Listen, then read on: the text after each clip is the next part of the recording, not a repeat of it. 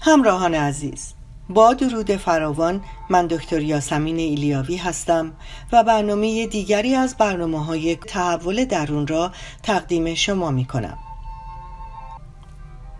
موضوع این قسمت از برنامه تأثیر استرس روی مغز و رفتار می باشد مفهوم استرس از نظر روانشناسی چیست؟ چرا وقتی اتفاق ناراحت کننده ای پیش می آید استرس داریم؟ چرا وقتی اتفاق خوشایندی پیش می آید استرس داریم؟ چرا وقتی هنوز اتفاقی هم نیفتاده مثل شرکت در یک آزمون همگانی و یا مصاحبه کاری باز هم استرس داریم؟ اگر نگاهی به تاریخچه واژه استرس بیاندازیم متوجه می شویم که این واژه پیش از اینکه در روانشناسی به کار برده شود در مهندسی و فیزیک استفاده می شده استرس به معنای فشاری که به ماده ای وارد شده و باعث تغییر شکل در آن ماده می شود در روانشناسی این واژه اولین بار توسط هانس سلیه در سال 1936 به کار گرفته شد. او از این اصطلاح برای توصیف واکنش های متعدد فرد در مقابله با محرک های محیطی استفاده کرد. بعدها تعریف دیگری برای استرس از طرف روانشناسان دیگر نیز ارائه شد. به طور کلی استرس را به این شکل تعریف کردند استرس واکنش روانی و فیزیولوژیکی بدن در مقابل هر تغییر، تهدید، فشار و عوامل و محرک های بیرونی و یا درونی است که تعادل روانی ما را برهم می‌زند.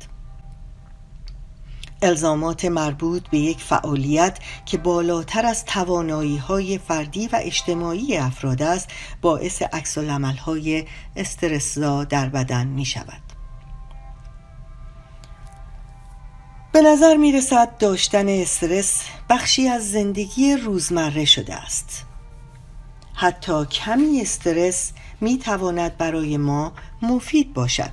تا بتوانیم در موارد استرسزا مقاومت لازم را داشته باشیم. در اصل دو نوع استرس وجود دارد. استرس حاد و استرس مزمن.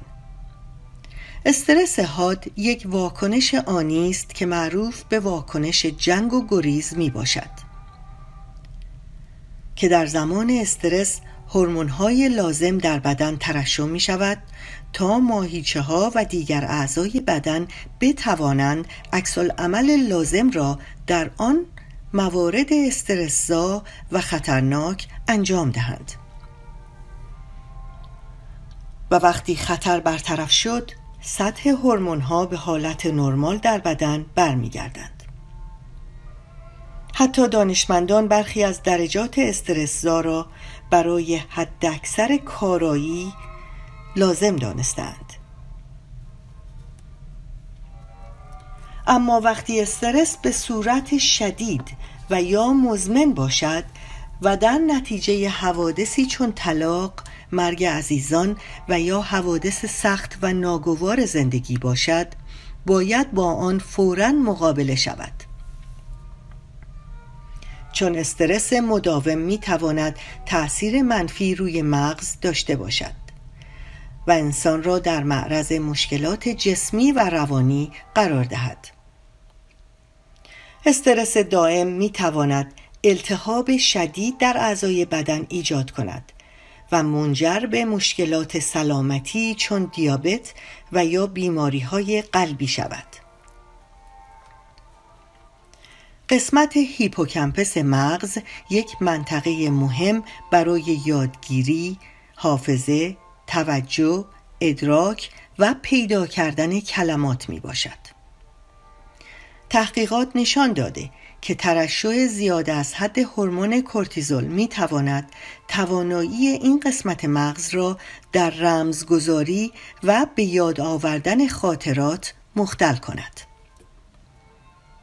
همچنین شواهدی از اثرات استرس مزمن به روی هورمون‌های مغز از جمله کورتیزول نشان داده که ترشح طولانی مدت این هورمون با اختلالات خلقی و رفتاری همراه بوده و همچنین باعث کوچک شدن هیپوکمپس مغز خواهد شد.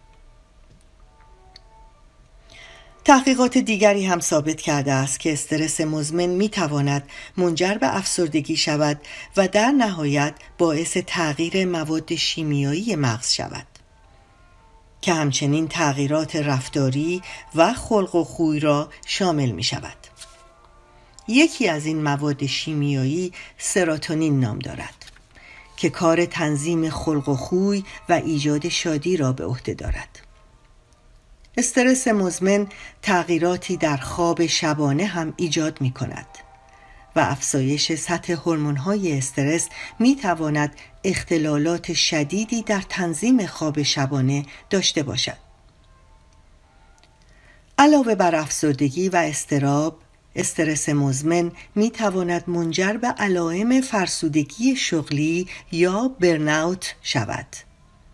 که می تواند باعث نارسایی های شناختی و کاهش احساس موفقیت و بهرهوری شغلی بشود. خوشبختانه روش هایی برای غلبه با استرس وجود دارد. به عنوان مثال می‌دانیم که ورزش مزایایی در برابر مقابله با استرس مزمن دارد. چون ورزش به عنوان یکی از روش های ضد التهاب شناخته شده است. علاوه بر آن ورزش باعث تولید سلول های مغزی می شود. مخصوصا در مناطق مهم مغز چون هیپوکمپوس. یکی دیگر از راه های مقابله با استرس داشتن روابط خانوادگی و دوستانه می باشد. تا آرامش و تعادل در زندگی ایجاد شود با یادگیری و اطلاعات جدید و استفاده از توانایی های تفکری کمتر دچار افسردگی و مشکلات شناختی خواهید شد. روش های دیگری چون ذهن آگاهی که به ما امکان می دهد نسبت به دنیای اطراف خود توجه داشته باشیم و کنجکاو شویم و در لحظه زندگی کنیم بخشش و کمک کردن به دیگران سیستم پاداش مغز شما را فعال می کند و احساسات مثبت را در مورد زندگی ارتقا می بخشد. استرس رابطه مستقیم با توانایی های شخص دارد. هرچه توانایی ها و مهارت های شخص بالا رود و از اعتماد به نفس بیشتری برخوردار شود می تواند با استرس بهتر مقابله کند. نحوه نگرش و ادراک ما نسبت به استرس بسیار مهم است. به جای اینکه استرس به درماندگی ما برسد می تواند به یک استرس مفید تبدیل شود. تا بتوانیم با تغییرات زندگی کنار بیاییم. تشخیص به موقع و درمان سریع استرس مزمن مهمترین کاری است که باید انجام دهید.